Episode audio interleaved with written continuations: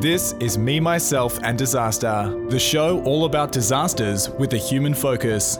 From hurricanes to humanitarian issues, we journey across fault lines to explore trends in disaster preparedness, response, and recovery, and understand how our guests became involved in disasters. Over to you, Disaster Brothers, Josh and Andrew. Hello, and welcome back for another episode of Me, Myself, and Disaster, the show where we talk all things disaster with a human focus. Today on the show, we're looking at a concept that effectively engages communities in responses to disasters. It's a model that's been tested in New Zealand during a recent earthquake and is now being adopted in other parts of the country. Andrew, who do we have on the show today? Today on the show, Josh, we're joined by Dan Neely and Renee Corlett from the Wellington Region Emergency Management Office, or REMO. Dan is the Manager, Community Resilience and Recovery, and Renee is the Emergency Management Advisor in the Community Resilience team. They are part of a team that have been developing and iterating the Community Emergency Hubs concept across Wellington for the past 80 years and demonstrated new thinking in the way we engage communities before, during, and after disasters. We'll discuss how and why the hubs were established, how they work in the broader emergency management context, and discuss how Dan, Renee, and the team have worked hard to forge a new approach with tips for others looking at a significant cultural change. It's going to be a great show, so let's head over to Wellington and get started. Kia ora, Dan and Renee. Thanks for joining us on the show this week. How are you both? Good. It's, uh, it's great to be here. New Zealand has been doing really well in COVID 19, and we're still stuck in the midst of it here in Australia. But if I think back to this time last year, um, you'd never think that 12 months on, we'd be going through fires, floods, COVID 19, um, and even a few earthquakes in New Zealand lately. Do you think these cascading events have led to greater risk awareness in the community and perhaps people considering what steps they could take to be better prepared for a range of disaster events? Yeah, that's a, that's a good question that uh, we've been asking ourselves since we started re-engaging with our communities. And we can probably answer that in, in two different perspectives. First, we run an annual survey on preparedness to gauge what is and is not landing with our communities in terms of understanding and preparing for risks. Uh, we've just completed this year's survey a couple weeks ago, and, and, not surprisingly, more people have some of the classic emergency items like food and water stored at home. Um, that's certainly a win. An unintended result, however, of the strong government response seems to be that people have a higher expectation of what government and civil defense will be providing for after a large emergency event like an earthquake as well as emergency warnings. And so, in that sense, the strong government response and the really great outcomes we've had over COVID have raised the expectations by our communities for an event like an earthquake, where uh, in reality, the government won't be able to provide that same level of support. And so, we've got a little bit of extra work now to do with our communities around that idea of resilience. I guess it was a really interesting experience for me in that COVID did more in two days in terms of community personal preparedness than I had kind of been encouraging over the last month, all of a sudden people were really, really interested in the things that we've kind of been talking about before. Um, it was great. I saw people click in a really personal way to what resilience is all about. I got emails during response from community members saying, Hey, we remember when you talked about that preparedness stuff, and, and now we kind of understand what you were talking about. Um, it also demonstrated to me that the communities that were well networked in a wide range of ways prior to the event the ones that had not just taken on board the messaging that, that we were kind of putting out, but had also implemented it for themselves, kind of hit the ground running and were in a, in a much better position for it. So that was really interesting as well. I think that's a really interesting point in that um, we know there's a lot of research that shows that risks have to be personalized before someone will obviously take action. So that's a great example of how that personalization of risk is really kicking people into thinking about what what am I going to do next time there's a disaster? But you know, New Zealand for Andrew and I hold a very special part in our hearts. We were over there early in uh, in the year, catching up with your team and exploring around your you know your epic countryside and you have no snakes, which which is a great thing. But you certainly have a few other natural hazards which pose a, a range of risks in the Wellington area, and, and one of those is especially earthquakes. Uh, can you paint a picture for our listeners about the New Zealand disaster landscape and the types of events your teams respond to? Basically, we have it all: tsunami, earthquakes, flooding—you name it, we have it, except the snakes, as you mentioned. Uh, geographically, we have some really active faults that we're perched right on top of, as well as the subduction zone along the east coast. And we're even in ash range for a volcano. It's the perils of being a relatively new landmass, I guess. So you can imagine the hazardscape that we kind of have to prepare people for. We, we substitute snakes for shakes. Yeah, exactly. Know which one I prefer. So, if a major earthquake um, hit in Wellington, I'd imagine it would certainly cause some um, pretty significant disruption for quite some time. And through your organisation, you're changing the culture of emergency management. You've developed a framework that enables communities to become more involved in the response to disaster events, effectively building latent capacity across the region. Can you tell us more about the community emergency hub model and how it was started? Sure. So I think, like most ideas, it was a series of insights and experiments that occurred over time, which really culminated into the rebranding of what we had, which is civil defense centers, into this idea of community emergency hubs and this wider community resilience narrative. So going back probably 10 years ago as a sector, we were really pitching civil defense to our communities and volunteers as this kind of specialist skill that you needed, um, and it would be required to lead your community response in kind of the same way a controller does. And it's funny to think back, like we were in, you know, 10 years ago that we were pitching in that sense.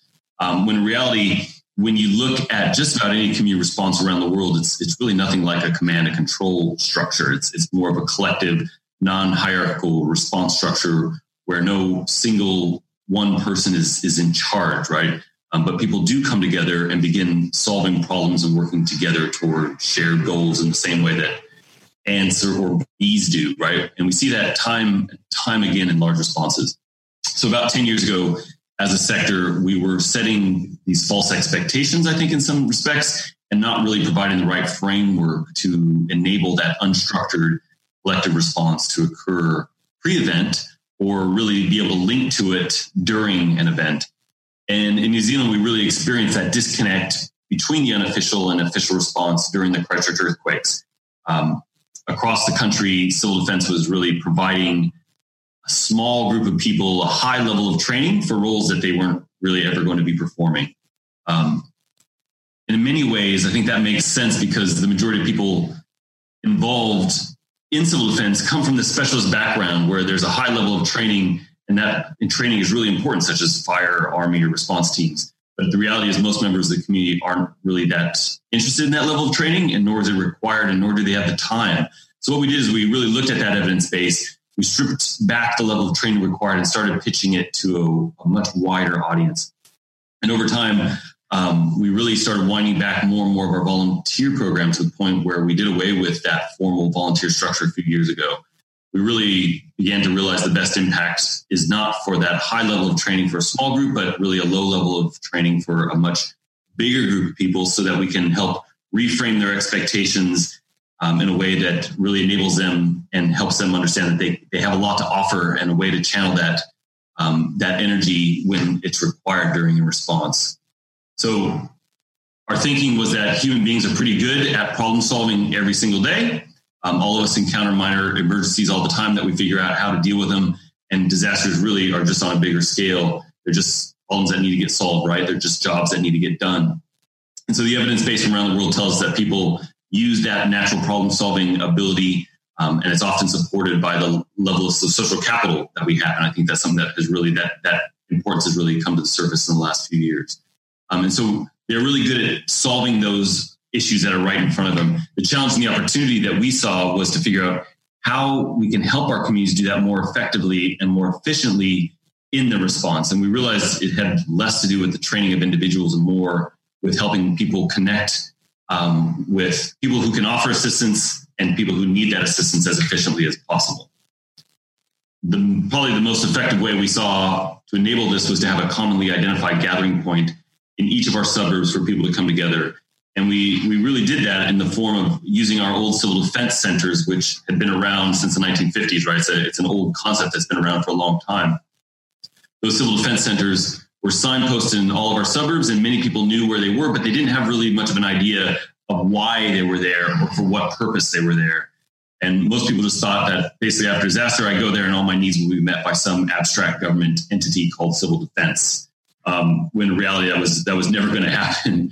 Um, and so there's no real rich history that we can draw upon in the civil defense concept that we can actually really access. But we think what we've kind of done is really just reinvent this old idea of having an, a gathering place for communities to come together to look after each other after emergency and, and just kind of going back to this as an era in the 1950s before that big government official response structure was in place.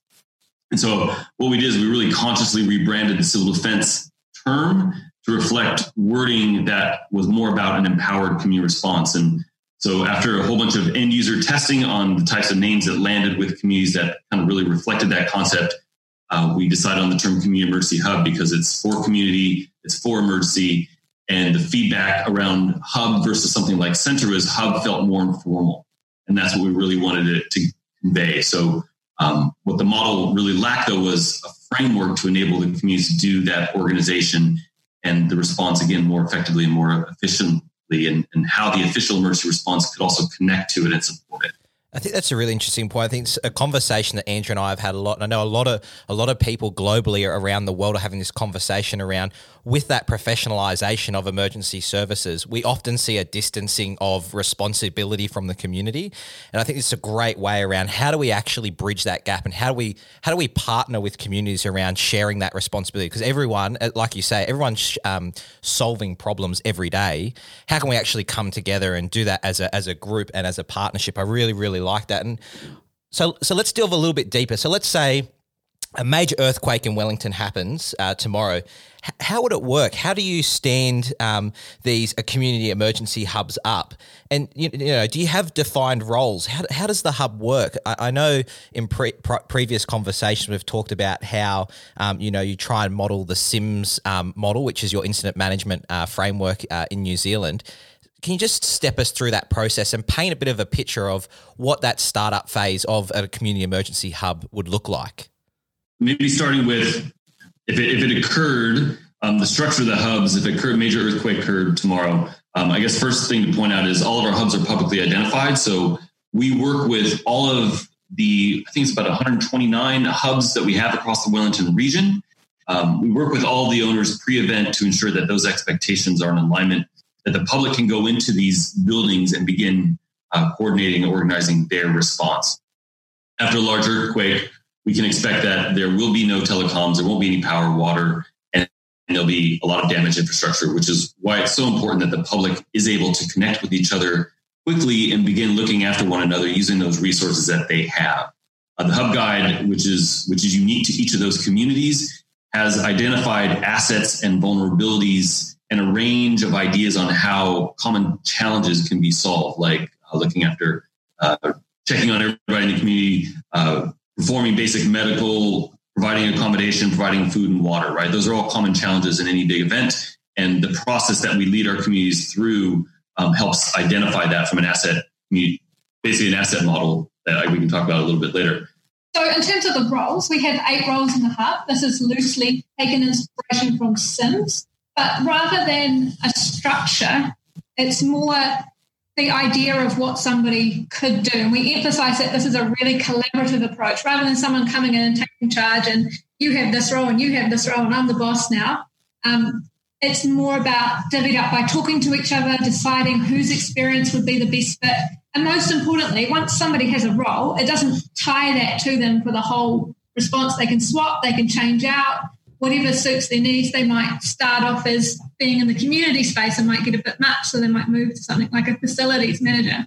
So the roles we have uh, hub supervisor, which is kind of a, a, leadership role, but again, it's not really telling people what to do. It's more organising. We have communication, which is often working on the radio. So each of the hubs have a radio inside them with a radio guide. Um, information coordination is working on getting that kind of community intel together, deciding on what ties into the official response, what needs to be put out to the wider public. A community space, which really takes over that kind of welfare.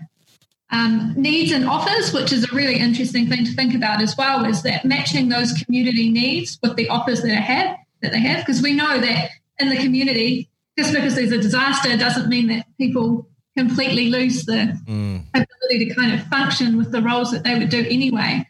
So you might have someone who has a chainsaw someone down the street has a tree over their driveway. You put the two of them together, you coordinate those roles, and you've got the solution to your problem.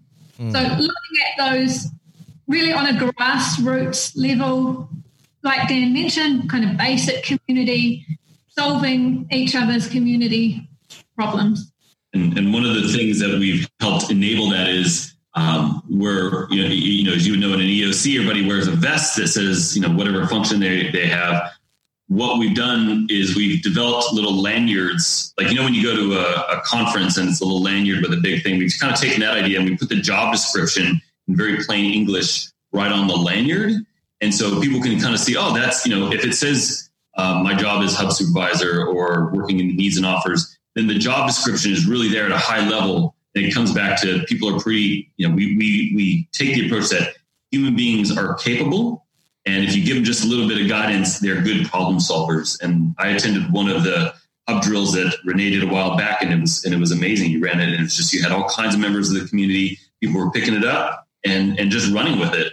With the, the different roles that you have in the team, are there concerns raised at all about, um, well, this person not qualified is a chainsaw, or what about the safety, or what if they do something wrong, or what if they're a criminal, those sort of things? Like, are there um, have you had any feedback or people sort of question around the, the risk? And um, I know uh, in Australia, spontaneous volunteers is often seen as a bit of a risk because it's like, oh, well, we don't know who, where they're from and their background. Are they good people? We just don't know that sort of thing. How do you find um, working with people and members of the community who don't have criminal record checks, who don't have sort of um, a qualification and a history with the organisation and say, yes, you can use a chainsaw if we've verified that that's okay? Do you have um, any sort of, I guess, process in place to make sure that risk is um, is minimised, or is that not something that you see as, as a huge risk? Yeah, that, that was something that it, it we we really uh, explored and, and, tried to parse out when we first go got into this concept, and then we realized actually it's a lot simpler than we were we were overcomplicating it. Um, the community response always occurs in big events, right? Just because it doesn't, just because it's not in our bubble, doesn't mean it's not happening out there. And so people are always picking up chainsaws and cutting down trees and moving branches and, you know, engaging in health and safety issues that are, that are, that are of an issue. Um, whether we are controlling that or not is actually beside the point. And so one of the things that we've really try to do is draw a distinction with our hubs that our hubs are not an official part of our response. What we've done is we've kind of helped build a framework in our communities for our communities to respond more effectively and more efficiently using their resources, but we're not in charge of what happens out there. So consequently, um, we're not on the hook for if a community member decides to pick up a chainsaw and cut down a tree branch. Um, they've not been directed to do that out of the EOC or out of the Emergency Coordination Center or Operations Center. So they haven't been directed. Consequently, they're not part of that official system.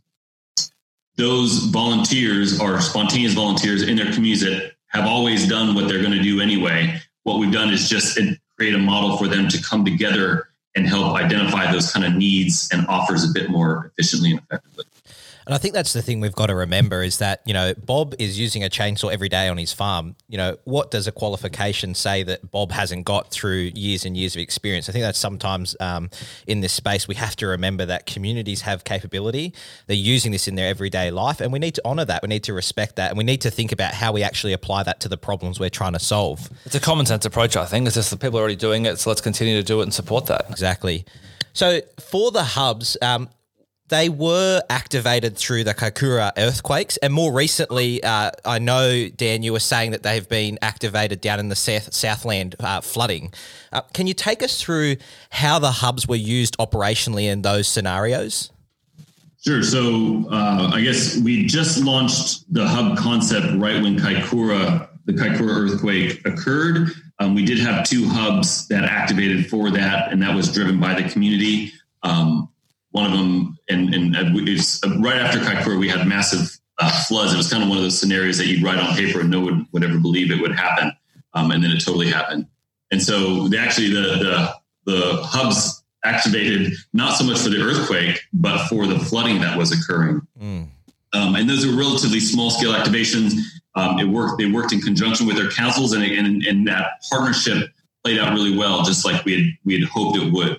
Um, more to the point, though, this year um, the hub model has been adopted in different parts of New Zealand as a result of some of the work that we've been been doing with some of our counterparts, and in an area called Southland, which is in the very south of the country, as you might guess. Um, they adopted the hub model uh, a couple of years ago and experienced a massive flood um, across the whole of the region. And they had more than 20 of their hubs self activate. And it was really the first time um, that that model had been tested where um, their hubs self activated. Um, it was community members coming in, basically running the whole thing, looking after their own community, and then connecting into um, the emergency operations center and kind of helping helping the EOC understand what was going place on the ground, what support that was needed. Um, we understand it went really, really well.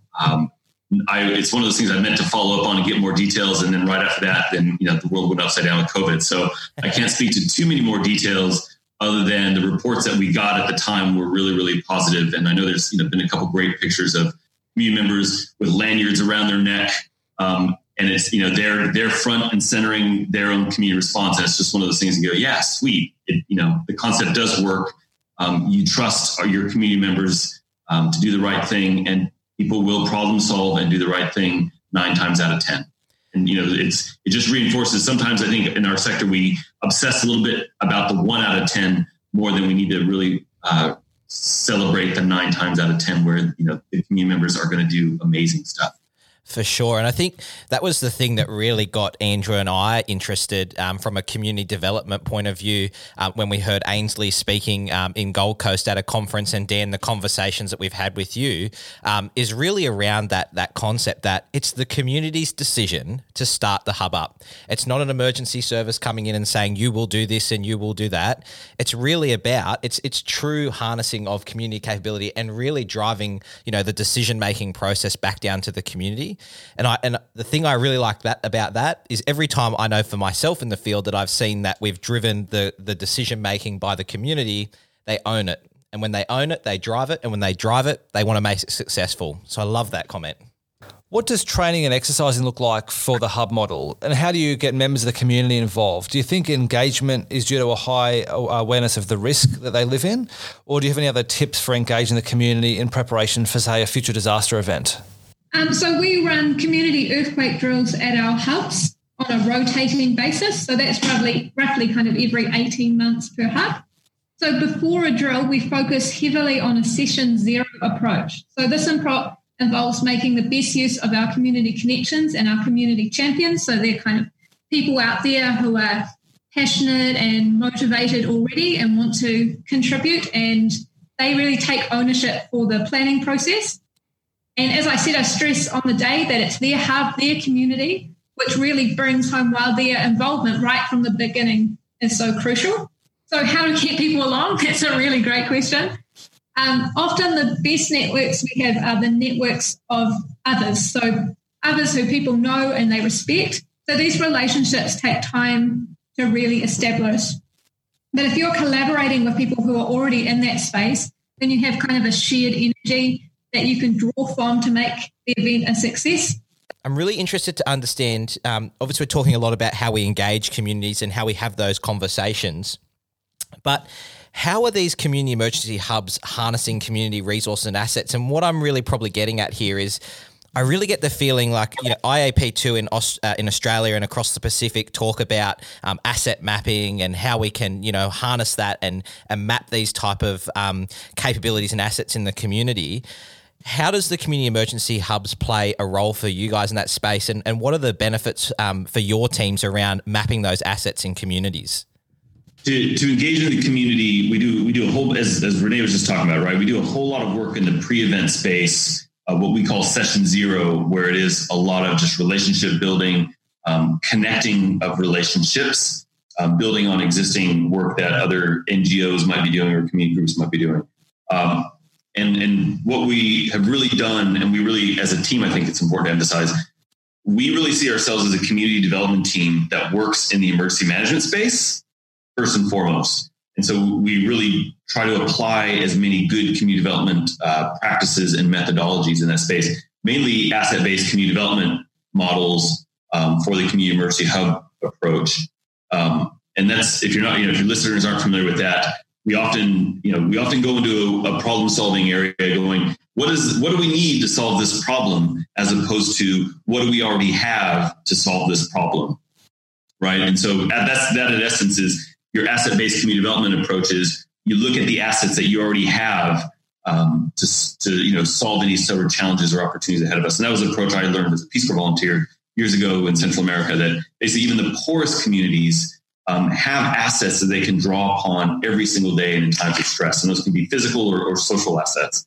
And so um, when we we kind of work through this model, we've we've had a lot of iterations of it, um, and we we really started building on the process where we start off by asking our community what they value, um, and we ask you know some people get an allergic reaction because they they come to these emergency planning sessions going like i'm here to do emergency response right and we go you know we start off going okay great what is it that you guys value about your community and like I said, they, they get a little, some, some people are totally on board with it. Some people are a little bit confused, but when we lead them through that process and we ask them, what is that you love about your community? What enables that that you love about your community? And they start capturing these ideas. You see the penny drop for people pretty quickly that that's actually why we're here. It's not to respond in the abstract sense. It's to protect the people and the things and the places that we love dearly and we hold valuable to why we live in this, in this community.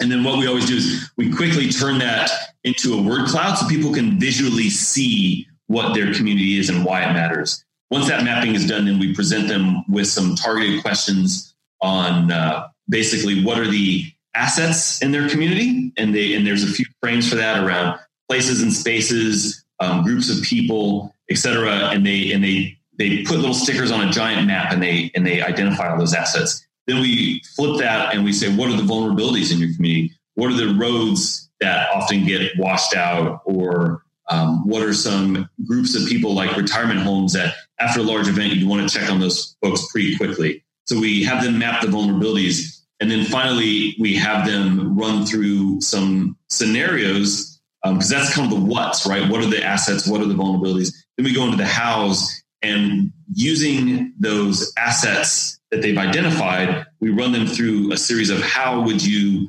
um, look after everybody in your community without any sort of government support? How would you provide medical assistance without any government support? How would you provide accommodation, food, water without any government support, fire, no police, no government, etc.? And that initial response is, oh, we can't do that. But then when they look at all those assets, you start seeing the ideas just pour out. And, and that's and that's the section um, in the hub guide that we capture, which becomes a bit of a framework of how they might do that. Um, but it's not a direct plan. It's just a series of ideas. I don't know if Renee, you want to speak to that yeah, a little bit sure. more? So I think particularly with this COVID response, there was quite a good example of that. And the fact that asset mapping is, such a living document for the community. So the communities that I saw that had really put in that work beforehand and had a really good idea of what their assets were they were the ones that, that did particularly well in this response because they knew, oh, actually, maybe we should set up a phone tree and here's the here's the way that we're going to do it because they kind of thought of it beforehand. And this same group has now come back to me and are working on updating their assets because they've said, hey, we learned a whole lot of things from from COVID. And um, can you add this into our asset mapping guide and then update it in the hub guide? So that's what I'm working on at the moment with them. So it's it's a document that just keeps growing, and the more we learn from different responses and different events, the the kind of more we can expand on it. I'll just I'll just add because I, I, mean that's that has just been so valuable for communities to really understand again just reinforce that there is more in their community they are more capable but it's also been really valuable from within the official response with the EOC because now we have 129 of these community driven asset models right across the region um, that we can then link up to in an event as a go-to point that you know it allows us an immediate connection to that community to understand what kind of support they might need and how we can better uh, enable that. Yeah and they're online and publicly available as well. So it's not it's not a, a secret that's hidden away in, a, in an eoc cupboard. They're they're online. Anyone can access them at any time regardless of what area they come from and get a get a pretty good idea of, of what the assets and the vulnerabilities are of that specific community And I think it's such a such a valuable technique, and I'm really hoping our listeners are engaging and listening to this because there is some great tips in there around how they can replicate this in their own communities. But what I'd be really interested to understand from you guys, I know when Andrew and I were there uh, earlier in the year, it feels like a lifetime now with COVID, but um, there was a really um, big push around how can we be inclusive um, and especially around that cultural space and i'd be really interested to hear from you guys how do you work with the Maori community and and utilizing Indigenous knowledge in your decision making around disaster events? Have um, has there been some thought about how you can incorporate that um, that knowledge into a community emergency hubs? Sure. So, so you know, that's a big question. In some ways, I think we've we've worked with our local Māori and iwi uh, for years, and have had some pretty meaningful partnerships along the way. Um, but to be honest, I think we have quite a ways to go, and we have not worked in partnership as as effectively as we could have done. And, and over the last couple of years, we've brought, uh, for starters, two local Māori leaders onto our governance group, which is called the Coordinating Executive Group, which consists of our local council chief executives, health and emergency services, to provide that overarching strategic direction and guidance. Um, those local leaders actually joined us in the Emergency Coordination Center throughout the entire COVID response and it was just amazing to have their perspective at the table and the ability to work uh, through them using their established relationships and the mana that they carried. Um, at the community level, we have started meeting with Māori across the region to explore how Māori and, and Marae, and, and, for your listeners who are not familiar, Marae is, I guess, in a simple way to describe it, would be a culturally significant gathering place for a geographic area, and it's much more than that. To be honest, it's a, it's really just such a rich cultural asset that serves really important function every day in those communities. Um, but we're working with Māori to better understand how the official response can link up with Marae from either um, either the community hub model or that official response. And we're really looking to their own knowledge to help guide that conversation. Te Ao Māori or the Māori world view is really people centric, um, really, really focused on relationships. And it's the relationships that you have before anything happens that are the most important. Um, so that's part of what I do is go out into the community to to build those relationships when things aren't happening, so that when things do happen, you can kind of connect there. And it's about going in instead of coming in and saying, you know, you know, what can we what can you give us? You know, we're coming in and saying, how can we support you with what you already have with your your kind of tika, your way of doing things? Um, how can we support your world view of natural disasters and your relationship with the land? How can we support that and tie that into the official response in a in a really meaningful and again emphasizing relationship based partnership uh, rather than transactional. Um, that's really important of what we what we avoid um, in our partnership. It has to be partnership rather than than transactional. Yeah, that's really interesting to understand how um, how New Zealand is really working with the Maori people and, and really making that uh, really involving them in the disaster preparedness and, and response. So it's been really interesting to see um, you guys take Wellington Region on a journey away um, from a real command and control structure to empower communities in their own disaster resilience. And I'm keen to understand what barriers you faced in terms of that cultural change, um, and perhaps any sort of tips or strategies for others who are looking at making a similar sort of cultural change in other parts of the world. Yeah, uh, good question. Uh, it's it's been a significant cultural change, to be honest, over the last ten years. I guess I'd, I'd start off first that it's not an either or command or control or community response. It, it really is a synergy of how those two approaches work together because you do need that command control within the official response. Um, that needs to align with the reality of what happens in communities, which is not a command control, but you know more of a a swarm. You know, kind of talking about earlier, right? That almost like swarm leadership approach. Um, and so the Christchurch earthquake, I think, was a really big shift for us as a sector across the country because in many ways that community response was more effective than the official one, and it gave validity to the community capacity and capability that really wasn't there pre Christchurch, and it punched some holes in the established kind of emergency management quote unquote truths in a way that gave an opening for a change in that in that conversation and in, in that in that worldview. Some people were hesitant about the change, which is to be expected with any change, but but overall, I think our leaders and communities have been pretty supportive of it. Kiwis are practical people, and I think that that concept just kind of makes sense, right? And it just it landed with a lot of people. So that journey, we're still on that journey. Um, I think the biggest question is how do we train the people that work in an EOC and in our communities, how do we train to have that official command and control structure that supports um, the unofficial collective community response? And that's probably that's probably the biggest piece for us in that in that area that we still are are navigating. To be honest, I guess I'd want to stress that this didn't happen overnight for us. We we actually landed on the Community Emergency Hub Guide and that concept after a lot of trial and error to find out what that sweet spot was from a community engagement point of view. And I think one of the most important things that our team has done is really try to understand the end user perspective and the evidence that has occurred from around the world. That's an area that I probably can't stress enough is, is the end user perspective. Um, so one of the things that we've certainly learned over, over some time is that we recognize that our communities are busy. Uh, personally, I've got two little kids and a full-time job and grass that needs mowing and meals that need to be cooked and emails that need to be responding to. And I'm busy just like I know everybody else is. And so how I guess knowing that, how do we build an engagement model that accounts for the busyness that people have out there and, and capture just enough of people's attention um, across the whole of society? And, and those are the questions. It's like, how do we build a model that aligns with what the evidence is from the community response tells us on the ground, as opposed to maybe what we quote unquote kind of think is occurring based on our own professional or personal biases. And so um, I certainly believe that that area of community resilience is a field of emergency management is probably going to have more and more growth in the future. And um, there's certainly a lot of innovation opportunities in front of us. I think it's a journey that everyone's going to go on at some point, and I think you guys are leading the way. So it's it's amazing to see.